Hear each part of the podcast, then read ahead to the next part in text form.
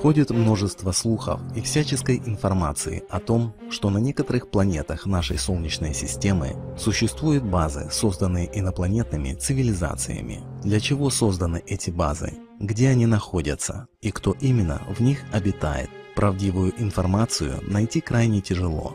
Далеко не каждый, посвященный в эту тайну, станет делиться ею со всеми остальными. Но такой человек появился. И то, что он рассказал, наверняка вас шокирует. Это самый потрясающий инсайдер в этой области. Он, естественно, не захотел раскрывать своего настоящего имени, назвавшись Джастином Льюисом. Он стал первым инсайдером высокого уровня, предоставившим многие детали о работе на этих засекреченных базах.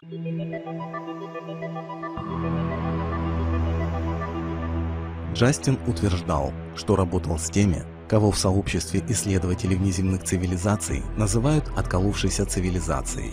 Это сверхсекретный проект, который появился после участившихся появлений НЛО на нашей планете. Тогда военные приняли решение о создании проекта «Отколовшаяся цивилизация», способного противостоять любому потенциальному инопланетному вторжению.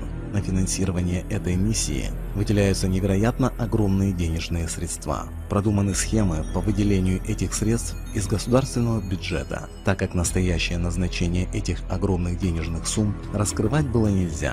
Джастин утверждает, что весь наркотрафик Латинской Америки находится под контролем ЦРУ, прибыль от которого идет прямиком на финансирование проекта «Отколовшаяся цивилизация». Поэтому-то Буша-старшего в свое время называли главным наркобароном Америки. В Афганистане наркотрафик также контролируется спецслужбами для финансирования этого секретного проекта. Недаром производство наркотиков в этой стране выросло с 200 до 9 тысяч тонн ежегодно после появления в Афганистане американских войск. Благодаря этим колоссальным денежным вливаниям отколовшаяся цивилизация отстроила более 200 подземных баз городов вместимостью 60 тысяч человек каждая было создано много различных космических кораблей, использующих в качестве движущей силы антигравитацию. Они легко путешествуют по нашей Солнечной системе и выходят за ее пределы. Все корабли созданы на основе изучения потерпевших крушение НЛО. Эти внеземные корабли, потерпевшие аварию,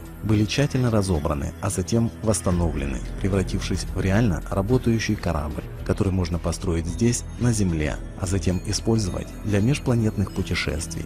Триллионы долларов потерянных денег ушли на строительство сверхзасекреченных колоний на Луне и Марсе и на некоторых других планетах и спутниках. Некоторые древние базы, как на Луне, так и на Марсе, были герметизированы и заново заселены. Другие строились самостоятельно.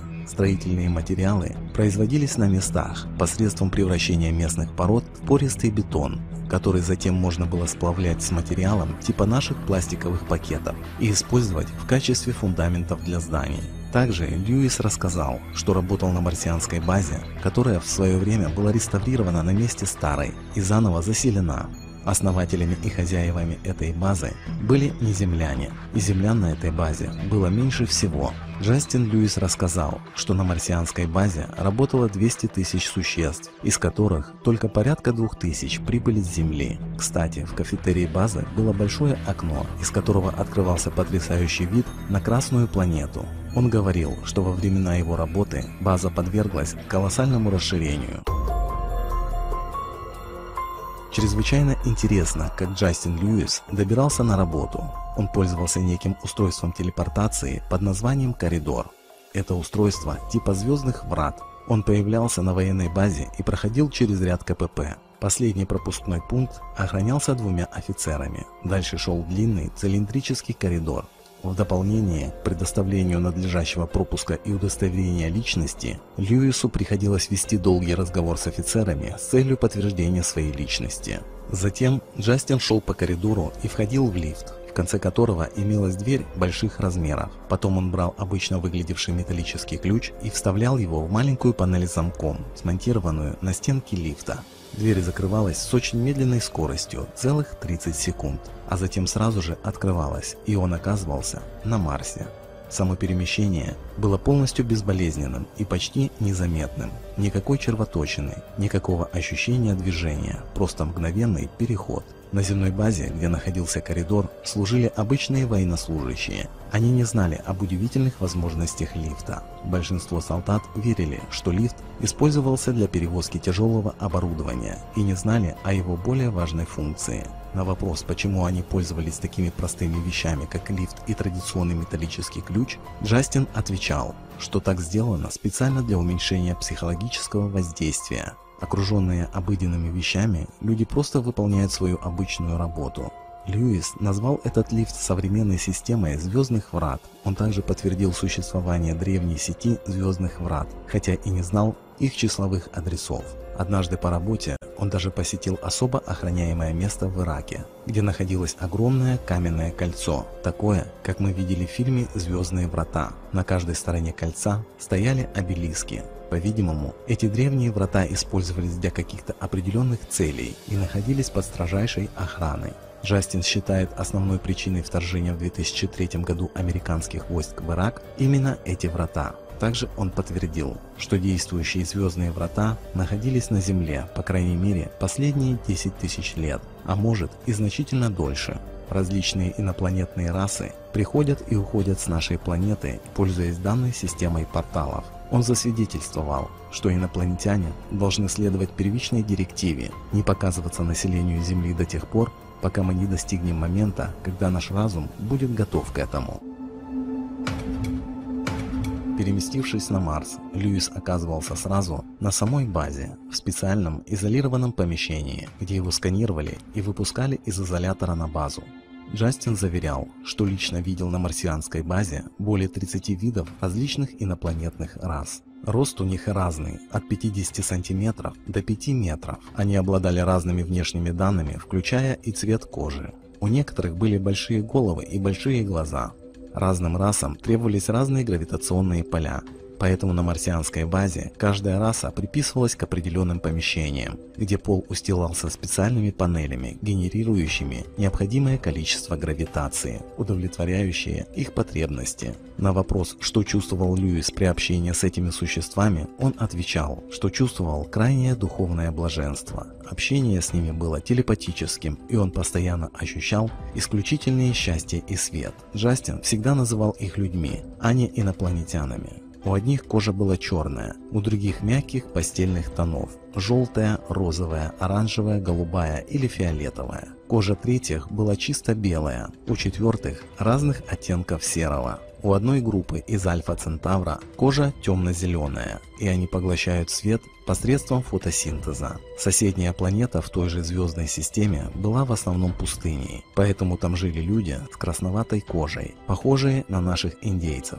Прошлом эти две цивилизации воевали, и отношения между ними все еще довольно враждебные. Рост самой высокой группы составлял 5 метров, и к ним относились с робким уважением. Они носили цветную кожаную боевую броню, ярко-красное и черное снаряжение со множеством богатых украшений. На головах у них были маски. Нам не позволялось смотреть на них, когда они входили в комнату.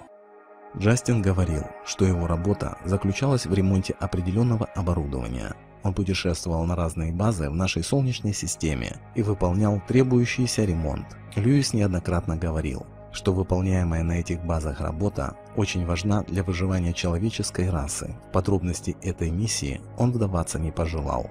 Когда Джастин только начинал работать на базе, ему давали огромную кипу письменных инструкций и недостаточно времени на их чтение. Поскольку Льюиса готовили к конкретным рабочим обязанностям, это быстро стало его обычной каждодневной рутиной. Его учили думать, что разглашение приведет к смерти, поэтому он не отвечал на многие вопросы, часто не раскрывал деталей. С целью сохранения здоровья от влияния транспространственного расстройства Льюису приходилось принимать лекарство под названием Норензистил. В медицинском справочнике этого препарата нет, потому что производят его только в отколовшейся цивилизации. Этот препарат помогает предотвращать периодические рецидивы болезни транспространственного расстройства и недомогания. Ранее другие инсайдеры также упоминали об этой болезни. Они говорили о том, что можно заработать транспространственное расстройство, проводя слишком много времени вне тела при телепортации. Джастин тоже получил проблемы со здоровьем после его отстранения от работы и утраты доступа к данному лекарству. Льюис упомянул об облаке высокой энергии, в которое входит наша Солнечная система. Он знал, что в целях исследования облака и определения его энергетических свойств послан космический корабль отколовшейся цивилизации. Льюис подтверждал, что ожидается запуск драматического эволюционного события на Земле, включающего высвобождение некоего вида солнечной энергии. Последующие инсайдеры подтвердили все, что он говорил. Джастина очень порадовали последние научные исследования об изменении межпланетного климата. Ученые в своих исследованиях использовали данные, полученные от источников, официально работающих в НАСА, чтобы доказать, что Солнце, планеты и спутники в нашей системе все быстрее становятся ярче, горячее и более намагниченными. Также Льюис знал, что НАСА всячески старается помешать этим исследованиям. По-видимому, они там опасаются того, что религиозные фанатики воспользуются этими данными для подтверждения своих верований, а затем создадут всемирный страх и панику. Однако Джастин считал, что наращивание энергии повлечет за собой ее высвобождение, которое будет позитивно влиять на человечество. Первые стадии будут дезориентирующими, избивающими с толку, а потом мы приспособимся к внезапному массовому сдвигу сознания, вызванному этими изменениями.